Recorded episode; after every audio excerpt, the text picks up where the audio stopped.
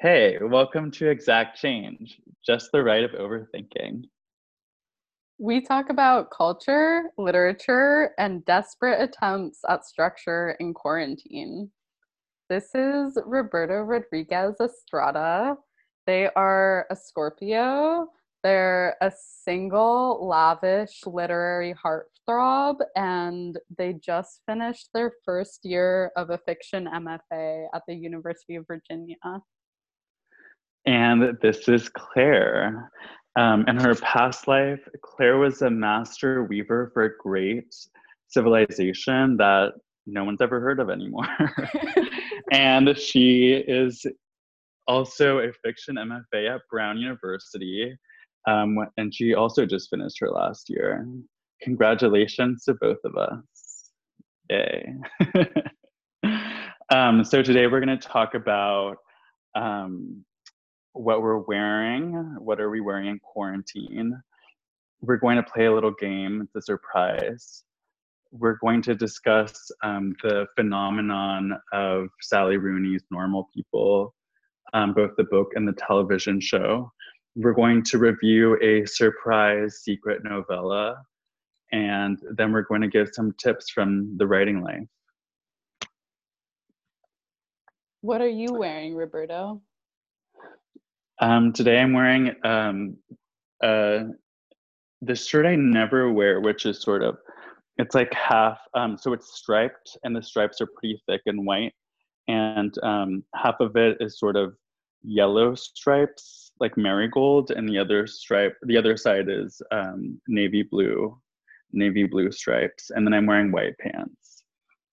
Mm. What are you wearing? I'm wearing black sweatpants and I'm all, but I'm wearing this like black uh ribbed Henley shirt and I feel like it like the shirt makes me feel kind of hot and the yeah. sweatpants can feel hot but I don't really I don't know about the combo right now. It's okay, you look good. You look good from what I can see. Cool. Um yeah, it's it's Sebald's birthday. Oh yeah. Oh my gosh.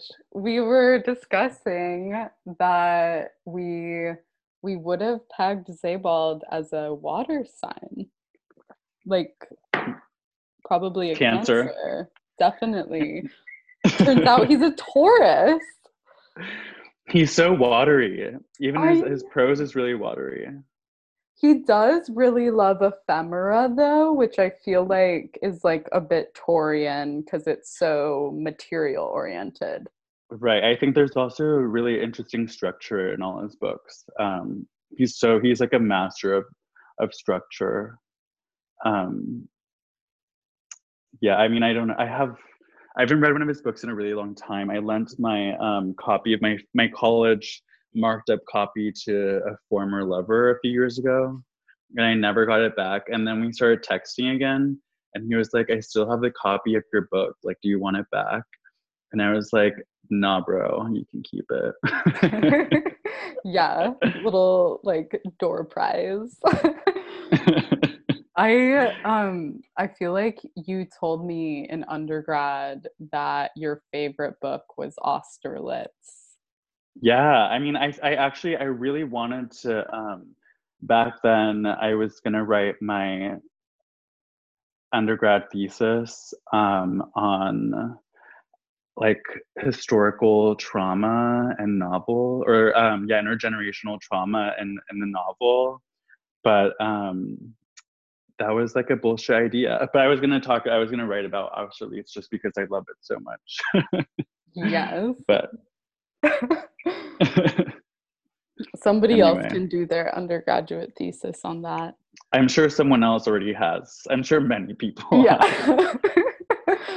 um, we maybe it's worth saying that we met in undergrad in the in the woods and cornfields of western Massachusetts at a little a little place called Hampshire College which is on the brink of extinction. of extinction. R.I.P. Um, I know no no other college will ever have Easter keg hunt, I which is where we hide kegs in the woods on Easter morning and start getting fucked up at like 7 a.m. I mean, does that not sound pretty good right now? I would kill to go back to that time. I know. Keg stands in the woods. The I've, I personally never, I personally never done a keg stand. Um, I was people tried to pressure me into doing it, and I was like, back off. Good for you. I I can't remember if I did one on Easter keg hunt, which is maybe a testament to its debauchery. I I think I one of my regrets is I only went to Easter keg hunt twice because I had either like I know the first my first year I didn't go because I was already really hungover from the previous day and I missed the, the caravan that went to the forest and I was like I'm not gonna go get lost in the forest looking for people um, because no one's even looking at their phones. And then my third year I had like an exam for Greek the next morning, so I had to cram my ass off. You're the only person at Hampshire taking Greek. or tests. yeah, cramming.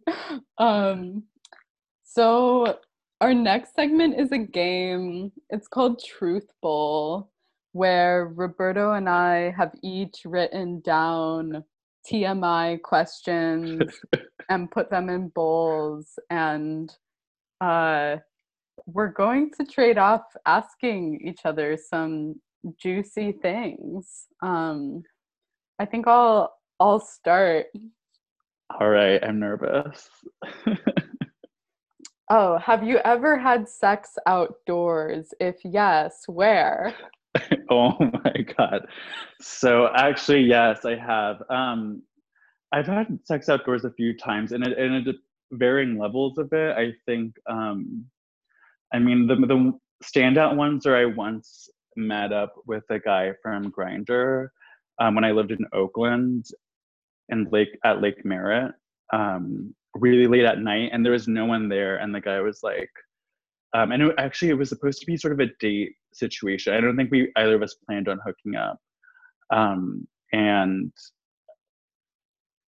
he was like, "Yeah, it's so empty because everyone's at Burning Man." Um, and it was like eleven or midnight already. Um, we were supposed to meet up at the part at a party, but the party had closed and and um, or had ended, and we ended up going meeting there. Anyway, yeah, I gave him a blowjob in the at the lake um, behind some trees, and every once in a while, someone would sort of pop up and like walk past us as I like as we took turns took turns sucking each other's dicks.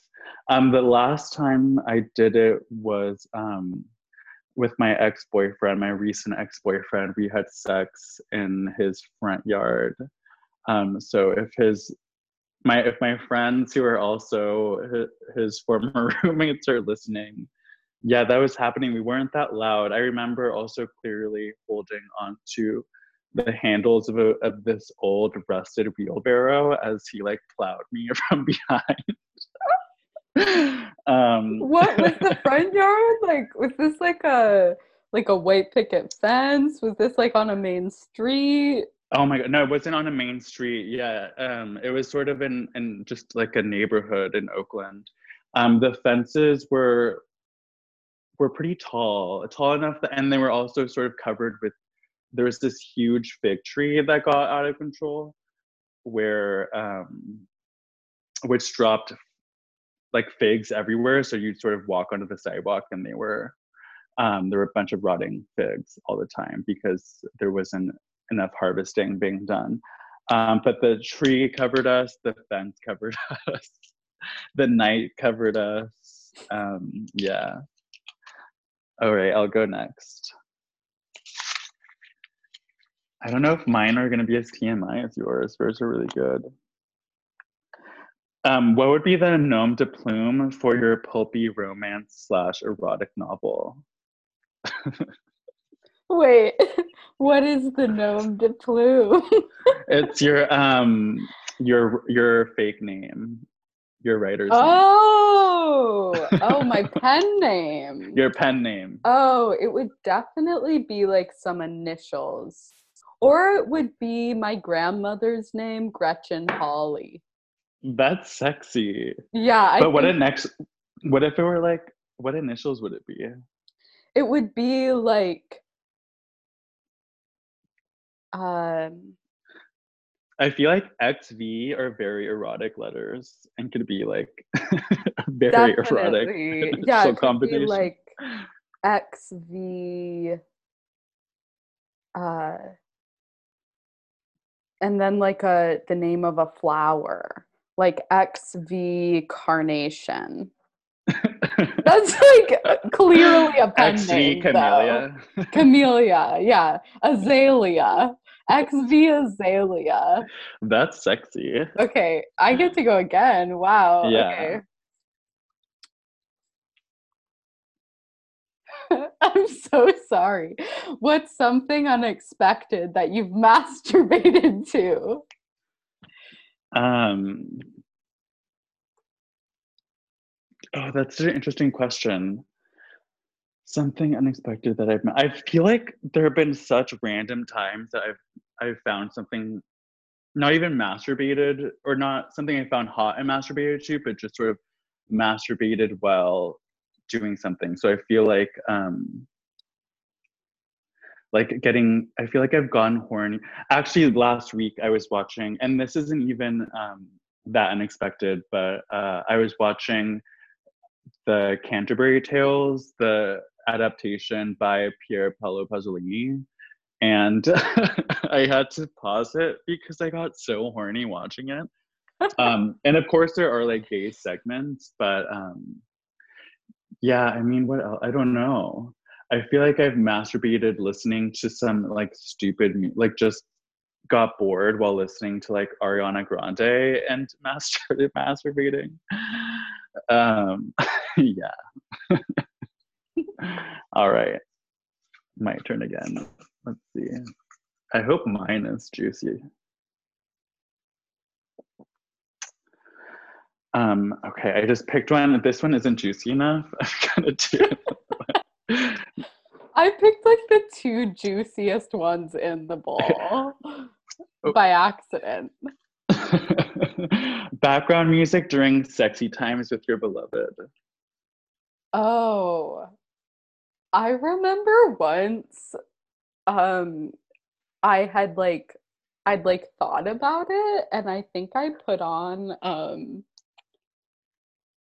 uh oh what are they called? Uh I put on a band that I was like really into at the time and the person I was having sex with I was like really trying to set the mood and they were like like what the fuck are we listening to? what is the year? What is the Um, year? Uh, this was like pretty. It wasn't like that long ago. It was like 2018, and Okay. it was um Noname, hmm which like I feel. I mean, it's like sort of heavy content, but I also was like, there's like some some smooth, sexy beats happening, but the person I Uh-huh. was dating at the time was into some pretty like singer songwritery stuff, and Oh. I I think I just was like. They wanted you Uh, to be playing like Fiona Apple. Literally, yeah, like totally. Diane Cluck. Yeah, and I was like, oh, that's like not the that's that's not the mood I'm trying to set here. Um That's not how you fuck. no way. Period. Yeah, but I also find the like putting on music to have sex kind of like clunky. It's Yeah. hard to coordinate. Yeah. I like with my ex-boyfriend, we hardly had sex with music playing in the background. Yeah. That makes sense. Do we have time for another question? Yeah, let's do one more. Okay. Oh, this one's easy. Top or bottom? Bottom. Can you like guess from my voice? Um, okay. A sexy garment you'd like to add to your boudoir. Ooh, good question. Um, I feel like I feel like I really want a harness. Like I I have some Mm. lace in my in my garments. I have some leather in my garments, but I personally do not own a harness and I Vegan or real leather? Oh, real. Sorry. but No I'm a offense to our- our carnivore vegan friends out and. I do love me some leather. Literally, I agree. Um, you need a Zana Bayne harness. Have you looked them up? No, but no, oh my god, they're I so will now. sexy and beautiful. Oh, thank you. they're like I- thousands of dollars though. Oh, They're harnesses that like they started out they started out really small, like a small business, and now um like Rihanna and like different people, um, different celebs will sort of wear that shit to the I feel like um what's his name? Who's that who's um Lil Nas? Is that the Oh, old time yeah. road guy? I think Yeah. he wore a Zana Bayne harness or someone like that wore Oh, that makes sense. Rihanna's Instagram lately has been so hot. It's fire always. It's so beautiful. Um exact change. yeah. this segment is over. All right. So we're going to move on to the main topic of our conversation and we're going to talk about um, the the novel and the TV adaptation of Normal People. Um, which we're not going to hopefully we're not giving any spoilers because people have had time to a read the book and b watch the show it's been and we wanted to talk about something that's really hot right now i know a lot of my friends are are watching it talking about how sexy connell is um, and marianne of course she's she's a cutie.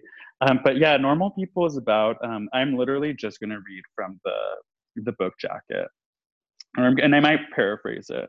Um, but so Connell and Marianne are sort of two teenagers who who go to the same school and they pretend not to know each other. Connell is the son of Marianne's family's um, housekeeper, um, and he's sort of this hot and like well-adjusted kid who is also really athletic and is a star of the school football team. And um, she's sort of like taunted at school by his friends um, for being quote weird, um, which is so weird because she's actually not that weird. um, um, she's like really cute and just like normal. She's just trying to live her fucking life. Um, but yeah, so they um, they kind of um, develop this sort of intimate romance um, behind the scenes, which sort of is a secret and private because um, well, Connell's afraid of being seen as weird by his friends, and Marianne is really subby and is just like, all right, like I'll go, I'll let you do whatever you want, baby. Um, and then, uh, so the next year they end up at college together, and the dynamics change in the sense that Marianne is now the popular, hot, rich girl because she's around that sort of wealthy milieu and Connell is sort of on the sidelines as the the poor boy who ended up at Trinity. Um, and it's sort of about like the their relationship throughout the years and how it changes and develops and their on and off sort of dynamic. Um, and yeah.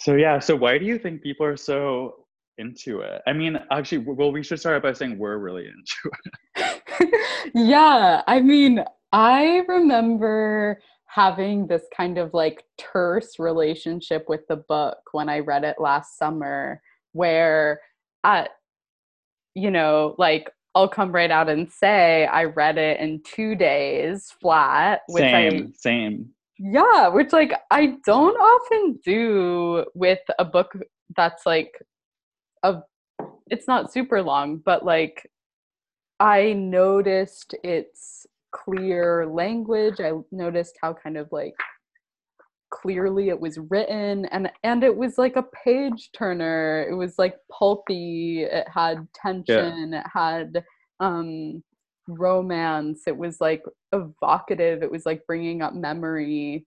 And at the same time, I was like kind of like really rejecting it or like judging my experience of it or my enjoyment of it um and kind of writing it off as this kind of like popular wave. And then Right. when the the show came out, I feel like it made me re-engage with its content, which kind of asked me to both remember the reasons why I was like really drawn to the narrative, but I also it also reminded me of the things that were like complicated about it for me. Um Yeah. but Yeah. yeah, go ahead. I think um no, I totally relate to that. I mean, I I relate to it in the love of the sense of um I mean, I um I listened to conversation with conversations with friends on audiobook and at first I couldn't really get into it. I thought it was so I mean, I really like really rich prose and sort of interesting um bizarre sort of fiction. Um and so it was really weird for me. I, I thought in the beginning I, I kind of put it off, and then just one night I was really sort of stoned and drunk, and I um, stayed up all night just binge binging. I mean, it's not it wasn't really binging because I didn't purge, but I listened to conversations with friends all throughout, and I was sort of like on the edge the whole time and like biting my nails off and like I was just so gutted by it. And so, so it was a few months before Normal People came out. So I was really excited. Um, I got it the day it came out. I read it in two days. I was really sad when it was over. I wasn't that. I, there were things I was critical about, um, but there was just so there's so much I admire about what Sally Rooney is doing in it. I mean, I think on the surface level, it's like the psychological um, rendering of her characters the sort of the portraits we get of their lives. Um, but I also think on a structural level, the book is doing really interesting things. And the and the novel is sort of um, each chapter is told. It alternates between each of their each of the characters. It's um, it'll be one chapter sort of focuses on Marianne's and perspective, and the other on Connell's. And it's also doing um, and it's all told in first person present, which I think adds this really interesting effect of immediacy and um, which works really well with the sort of content, the the themes and and the um, and the relationships and the changes that happen in the characters' lives. I also think um, the not what I res- what I really appreciate about the novel too is that, or and about Rooney's prose and style is that it's so crisp and uh, and direct um, while still adding like detail and sensuality. I was reading this um, review by Olivia Laing for um, the New Statesman, and she kind of brings up these two different um, description descriptive sentences, which are um, one of them is cherries hang on the dark green trees like earrings, and the other is um, the air is light with scent, green with chlorophyll. I actually, and I, I remember that. I feel like the scene, um, I feel like when they go to Italy, for instance, is such a vivid and um, and and like colorful and sensory slash sensual part of the book. Absolutely. Absolutely. Yeah, it's very like it's about touch and it's about like a sensory experience and it's also about like a loss of words and kind of a when senses are so heightened and there's like a lot of kind of like failure of language happening and like Right. failure of communication and I think that's what makes it so relatable is that failure of communication because you're listening, you're reading it or you're watching it and you're like, you're like, don't say that or why did you just say that? it's like a horror, it's like, you know, in a horror film when a character is about to like open a door and you know what's behind that door and you're like, don't go there, don't do it. Um, and it's sort of that similar effect that she does so well and that makes it also, I mean, how many of us have sort of had really poor communication or, or just misinterpreted something or um or been confused and not known what to say and so said something that was just completely off and wrong Yeah, or heard something and not clarified. And there's like real turning points. There's like real consequences in the book where um, I think there's just like anxiety about um, asking questions and anxiety about being vulnerable, um, which is kind of part of this whole also like Irish Catholic context and also like right. class context. Um, and also just kind of like about high school and like social dynamics. Um, yeah. But I think like w- you and I both felt this um, kind of like the uh, ineffectiveness of the breakdown in communication when it came to the kink that is introduced mm-hmm. into the novel and how that is handled and how that is portrayed and um, how it kind of sets up this good guy bad guy narrative or binary between Connell who is like very gentle and this kind of like protector figure um, at different very key points in the book but at the same time is kind of disgusted and uh, tr- deeply troubled by the um, emergence of Marianne's desire for uh, like kink in her sexual dynamics outside of her dynamic with Connell that is um, kind of drawn in direct parallel with her history of abuse. Right. I mean, yeah, I think um, I think I have m- several ideas on on sort of what about this dynamic makes it sort of troublesome. And I, I, and i think that one of the things is um i think people sort of should be allowed to write about you know abuse and trauma not just allowed but like it's a it's a part of our lives the thing that happens to people.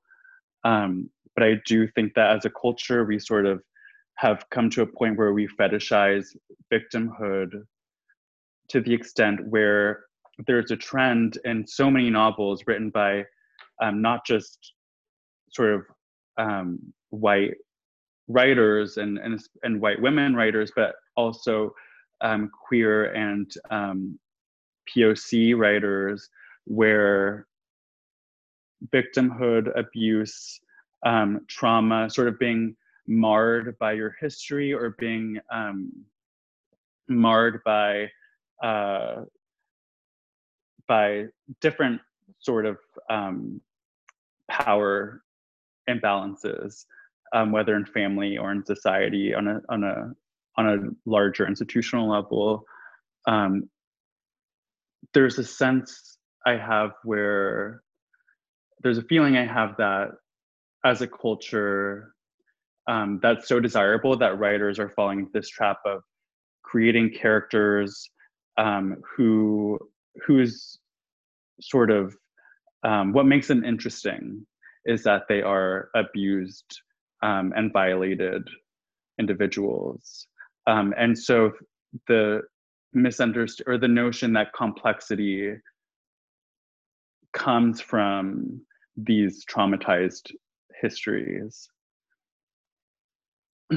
so that's i mean that's like one point um which you know Absolutely. is like and it's also it relates to this sort of um conversation um that a lot of i know a lot of black and poc and queer writers have about sort of what the white gaze or and white audience and white market wants to hear from us which is um stories about sort of victimhood and trauma and um, so you get you know the immigration story or you get the, the i don't know the um, whatever. I don't know. I don't need to explain what they the sort of narratives that people that that white folks project on um, marginalized communities and identities or whatever. Um, and I, I yeah yeah so yeah, I I completely agree and I I feel like there's also this like way in which the there's a potentially liberatory outlet for Marianne to heal from some of her past in this like newfound sexual desire.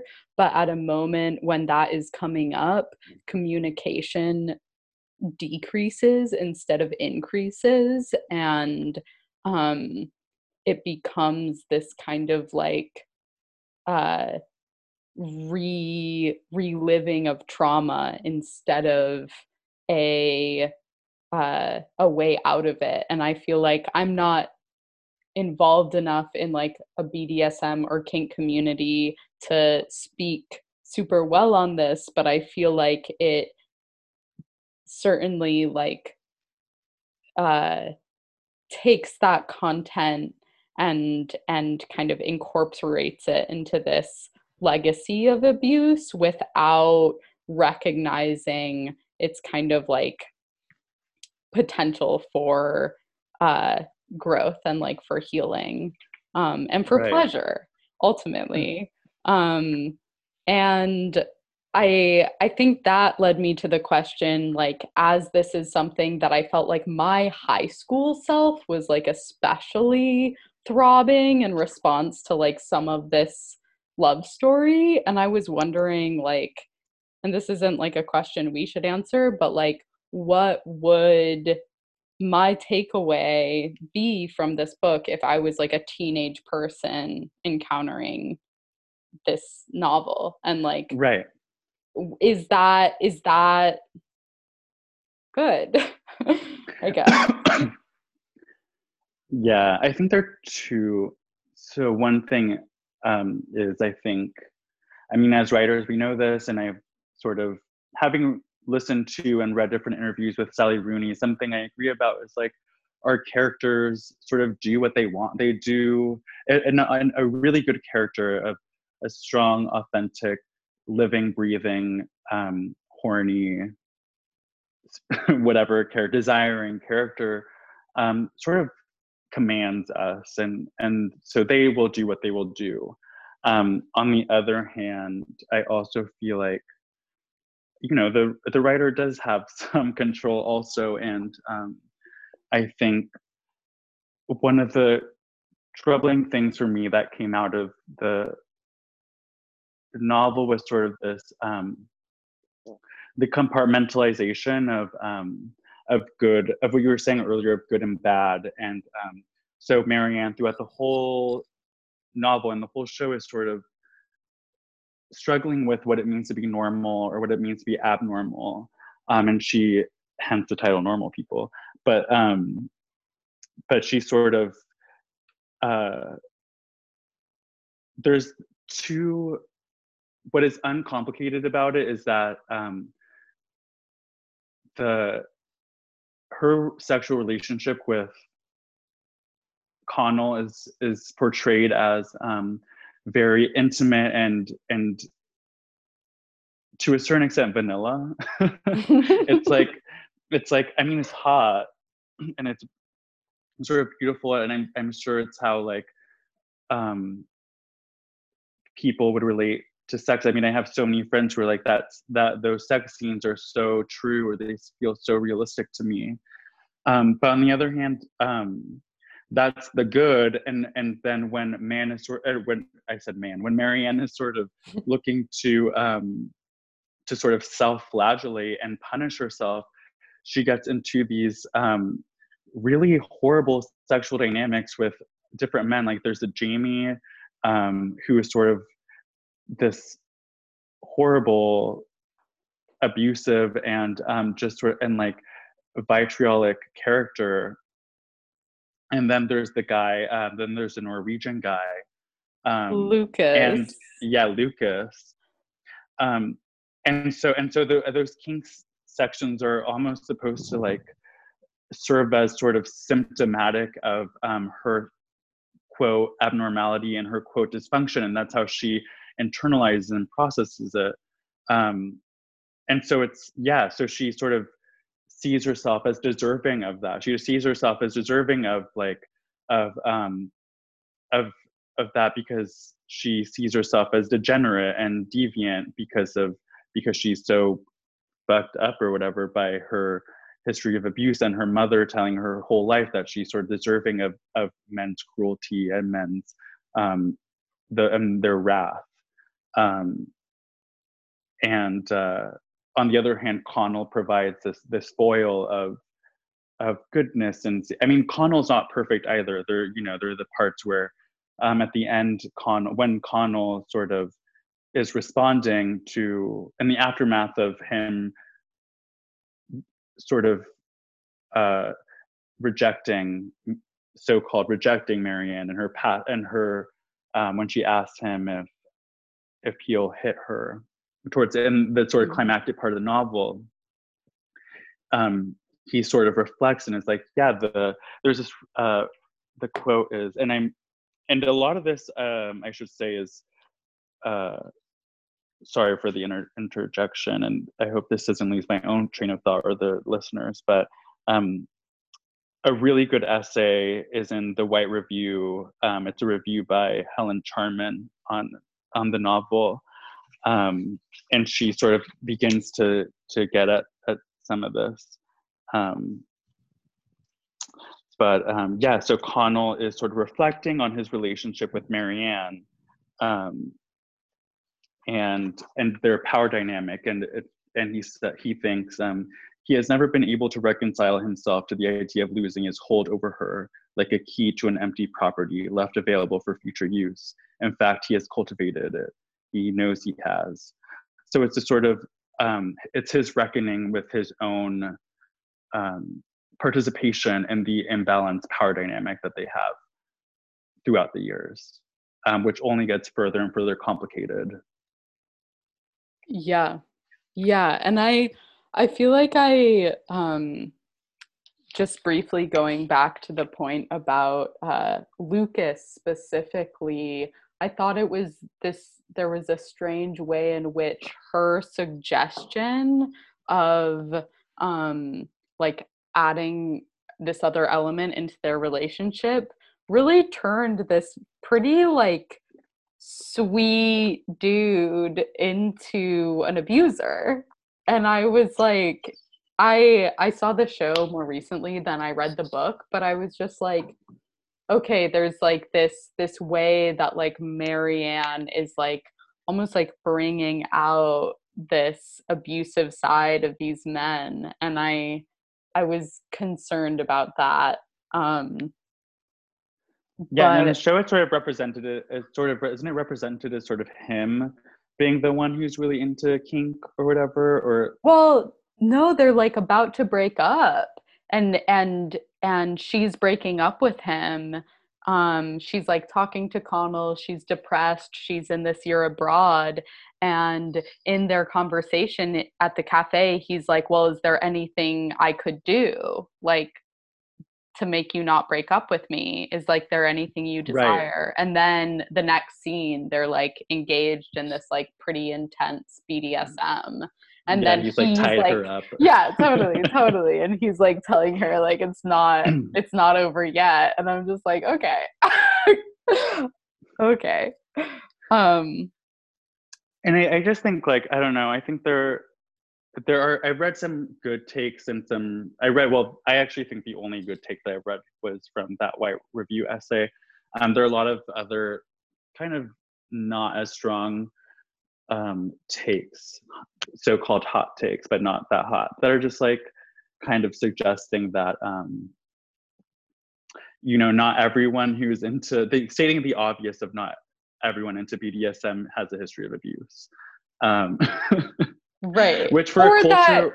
for a culture where bdsm is seen as um as sort of uh degenerate uh, or as um deviant or whatever like perpetuating that stereotype is just um i don't know. It's i, I think it's something to be discussed. I'm not going to say it's it's quote unquote problematic or whatever but i think it's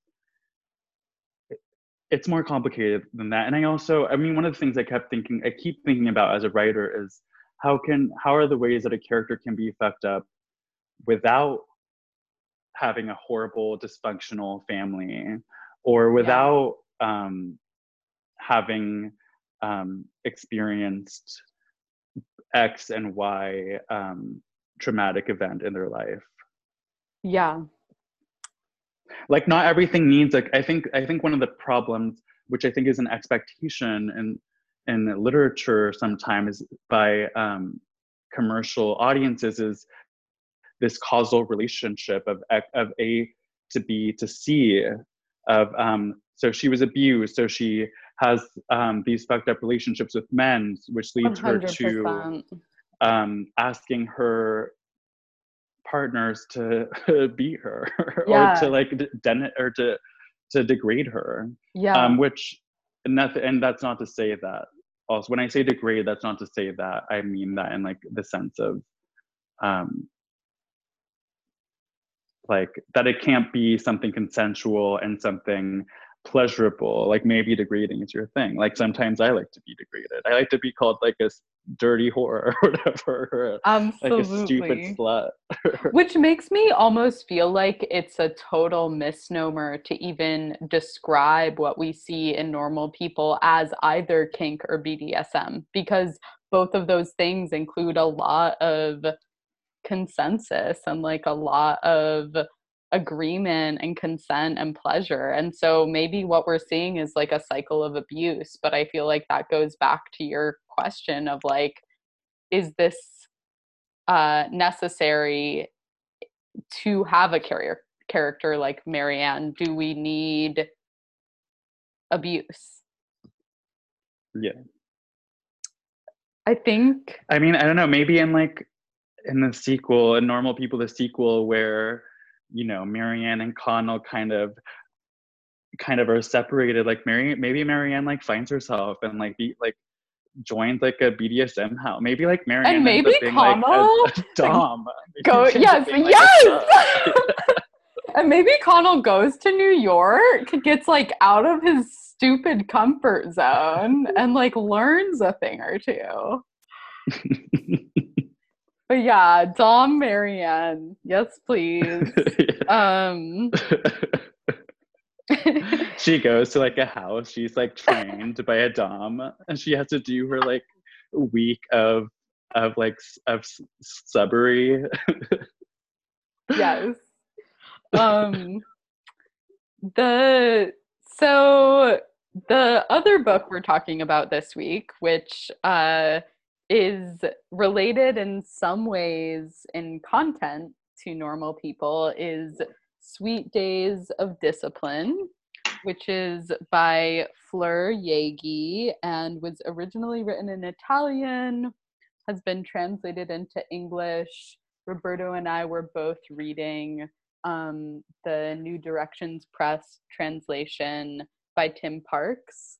Um, it originally came out in 1989, um, but is also a book that deals in this kind of like heightened social pressure of high school. Um in this case it's a it's a boarding school in switzerland yeah? Um yeah. and it kind of also focuses on this like really heightened tension in friendships that borders on sexual tension um, but is also just like very much about youth and longing and not having control over your your circumstances. And it kind of led me to wonder like what what about this present moment when when so many of us are in lockdown and our social distancing like what what is kind of like regressing us back to this almost like mm-hmm. high school mentality of being separated from our loved ones being kind of like longing and um and also having like these like breakdowns in communication um so i feel like they do share some some kind of content but they also like tend to really different concerns and have like pretty different styles of of observation and writing and i feel like something I love about Sweet Days of Discipline is just how like obsessive and odd it is in its observational voice and it's just kind of like much more journalistic much more dear diary um it's also in first person but it's kind of like uh just like a little more twisted in in a specific way that i think like a young woman can be twisted and and be like really taking in the information of her surroundings. Right and it's also i mean the character who sort of only she only names herself as x because her mom i don't know what is it? It's like miss x or something she gets letters from her mom who lives in brazil delivered to her at the school and they're like addressed to Miss X. But um, yeah, so she's also writing it. Um, the character is writing it from like a future period. So she's kind of looking back at um, at her girlhood memories in the boarding school, um, which is so interesting because it it does such a good. She does such a good job of um, even so. This character is looking back, but it's still so it's so capturing that obsessiveness that she has with this sort of the figure of her obsession, which is this girl named Frederique, who's this who described as this sort of brilliant and beautiful and elegant and but also cold and distant. And so and this character is her only friend. The narrator the narrator is the only girl at the boarding school who gets close to her. Um, and um, I think there are so many things are interesting about this book, um, sort of its use of time. Um, it's not like a scene heavy book. It's this book that is sort of an, an iterative iterative time where it's like we would do this or we would um, and then it moves between that sort of um, description of daily life in a boarding school which makes so much sense because it, it's it's a sort of place where of monotony and of um, i mean the girls are sort of described as um, as having a senile childhood or like uh, there's a the line of protracted almost to insanity. And and the ways that death like um, comes up over and over again um, as a sort of marker of their lives yeah definitely i feel like it does a really good job of tending to this kind of like micro scale of description of clothing, of like seasons passing, of their bedrooms at this boarding school, but also of this kind of like larger, almost lifelong context of people coming into each other's lives and then departing and living other lives and and being set in this kind of like post-war icy Switzerland um, mm-hmm. and this also kind of like forbidden love or touch between people um, it's it's very controlled but it has a surprising amount of kind of like off kilter um, voice in that very controlled space um, yeah. I really like there's a there's a paragraph early on about um, her obsession with Frederique where she's describing um, kind of like how precious Frederique's company is and and said and is comparing herself also there's like a lot of self comparison um, she says uh, I didn't read. I looked at myself in the mirror, brushed my hair, a hundred brush strokes. I pretended to love nature.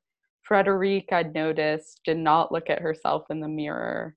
How enthusiastically I talked to her about trees, mountains, silence, and literature. Life was dragging on a bit for me. It's like this, like, it's hilarious. It's actually so funny. Um, but it's right because then so i think one of the i think one of the main things about the, the book is sort of when another girl comes in this girl oh, what's, oh, yeah. what's that girl's name oh, oh it's, it's um, uh, uh micheline yes micheline micheline. Come, micheline comes in and micheline is like the this like rich, hot new girl, and she's like a party Super girl. fun. Yeah. She's like an And- Aries. or maybe a Leo. Maybe a Leo. Fleur is a Leo. Yeah, and so and um so the narrator is kind of like um I'm not gonna quote well actually I think I might have a, a quote here of um of what happened when Micheline comes. But it's um oh yeah, so it's uh what Micheline wanted from life was to have a good time. And wasn't that what I wanted to?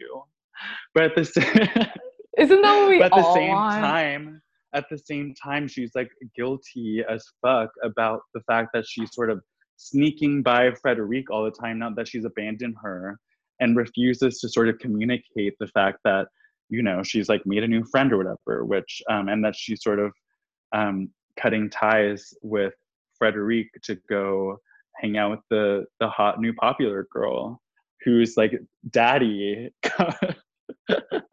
is um is like uh, Micheline promises um, that she's to have this huge sort of ball for her birthday and that her daddy is to come. And He's to dance with them all. He's to flirt with them all.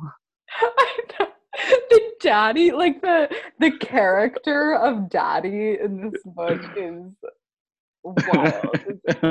10 out of 10. um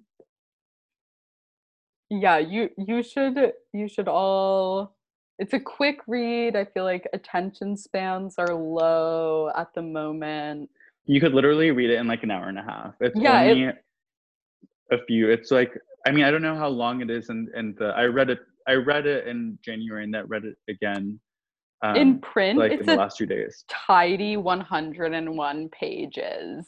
with large font and huge margins. truly and like it i feel like uh it taught me how to read again i'd been forgetting how to read and i needed a reminder it yeah. helped me out a lot Also, just like the descriptions of like the headmaster, there's like the headmistress is described as like this huge, like stocky, hardy, like built woman with a huge ego and personality, and her husband is this sort of like cuck yeah. who's like the and they like describe like who does and doesn't get crushes on the students and like it's very like non-judgmental. Um in feel in some ways i feel like sweet days of discipline has like more desire on its sleeve than normal people because it's just kind of like in it. Yeah. I mean, it's really dynamic, and it's like such a short read, and her sentences are so interesting in the sense that they're like very um they're they're fragmented and there's some long with sentences um punctuated with these like short um with these sort of shorter sentences. It's so good. It's so yeah that are like really matter of fact in this way that i feel like is very true to the narrative voice of like a uh, young teenager which is not a narrative voice i i normally gravitate towards at all but it it like it did it. Yeah. Well So get yourself a copy. you can find it on pdf on the internet which hopefully won't ruin i hopefully i'm not ruining it and like it'll disappear um yeah i'm sure a um, lot of people are listening um, we're gonna move on to our sort of closing, our closing thoughts on the writing life. How to stay writing during quarantine, which has been fucking hard for me. I how's was it doing been so well for a going minute. tell me Um, tell me what's been going on Oh, if God, you I have was, any advice for our writers I was trying to write um, the past couple days um, after taking a sort of holiday because I was sort of I felt so good and prolific um, until the semester ended, and then I sort of the I started to quarantine. I, I feel like I didn't start quarantine until the semester ended, and then I was like, Jesus Christ, like I have way too much time and not enough structure, um, which I I think I really benefit from as as a artist. Um, but I don't know, it's not been going great. Um, it just feels sort of like a chore and I'm trying to finish up some stories. I'm um, I have a few thoughts about my novel, um, but I haven't really gone into it since I last worked on it a couple weeks ago. Um, but I don't know, I'm trying to be forgiving of myself. There's this really great essay by Pam Zhang in Literary Hub about how um, when you're writing isn't necessarily just sitting down and, you know, doing the actual sort of writing and um, and sitting at your computer and and putting words on the page, but it's you know it encapsulates like cooking and and running and reading. Um, I'm just trying to discover again what was fun about it in the first place, and also just listening to the voice of of the pieces that I'm working on and and the that sort of what makes a a good novel or a good story i think sometimes is that it's not the writer sort of um, doing doing all the work. It's some it's something else that's coming through the writer. The writer as a conduit not the writer as as the as the sort of puppet master of of the of the narrative. Yeah. How are you doing? How's um, novella land? mm, i feel like i'm in a similar place where um like i was in a really i had a lot of momentum and i was like writing a thousand words a day and it was kind of coming pretty easily um especially earlier on in the semester. And then there was like the first kind of dropping out when all, everything went online and then a very felt second dropping out when the semester ended.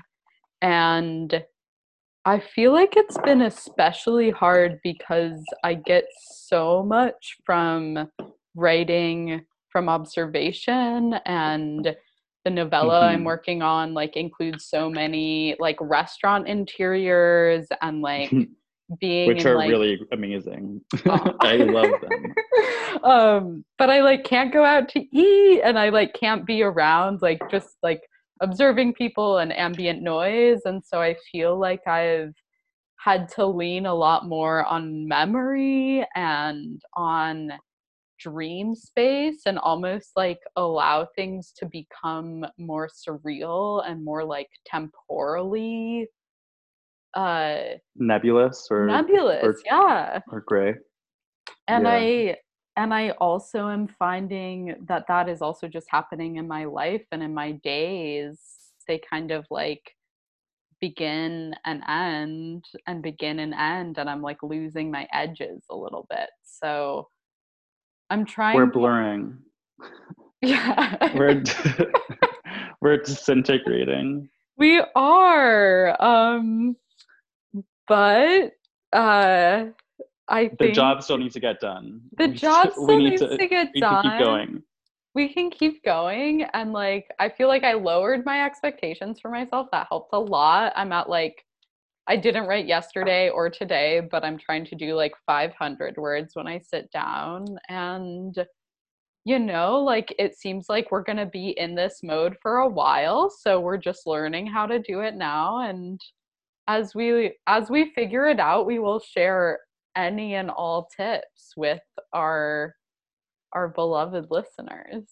Yeah, and I think that one, I mean, a space to sort of, I mean, your suggestion for sort of something to prompt your our writing was just lean into that that fantasy space and to lean into memory and um, I mean, I'm writing a novel that's set in a different country and um, which a lot I I very rarely write like stories that are set in the U.S. or in a, in a, a quote unquote contemporary moment. Um, although I am working on a short story too that that is sort of that, um, and it can be fun. But I, I really like to sort of put myself in other places. My family is from Nicaragua, so I, I tend to write a lot of stuff there in different time periods.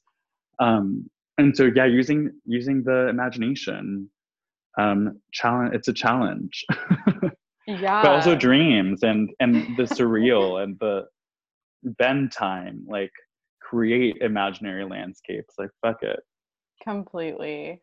It's all we've got. What have you been drinking?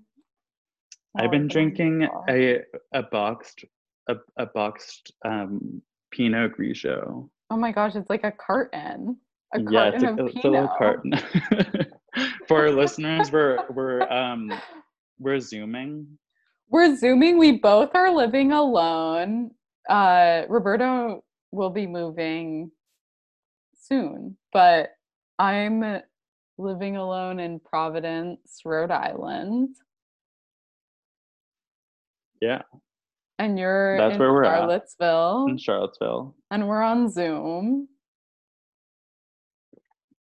Cheers Cheers. what are you drinking Um, well now I'm just drinking like melted ice water, but it did have some bourbon in it before. Um, I've been like keeping my house stocked with whiskey, but like not a lot else.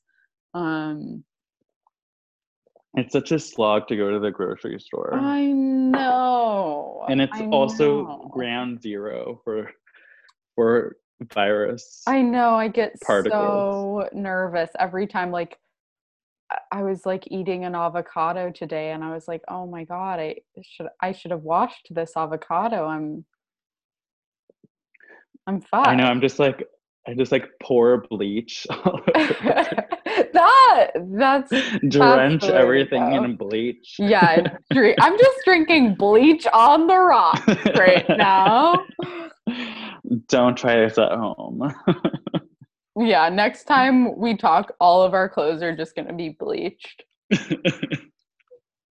Kill it. but yeah i'm glad i got dressed up to do to do the pod Did you have so- that shirt in undergrad? I did. Yeah, my friend, um, one of my best friends, gave it to me then. But I hardly wore it. You know, I just like have always worn mostly black and like solid colors. Um, but I thought I'd do something fanciful, It's fun. add some pizzazz Yeah. to our lives. Yeah. All right. Well, that that concludes our first episode. We Thank hope you, you, loved it. We hope you loved it. Thank you. Mwah. Well, we love you guys. We love you We'll be back so next much. week with Absolutely. some hot, some hot content, and some, some hot literary goss. Yeah, some reading recs. All right. Um Bye bye, Okay. world. now I'm gonna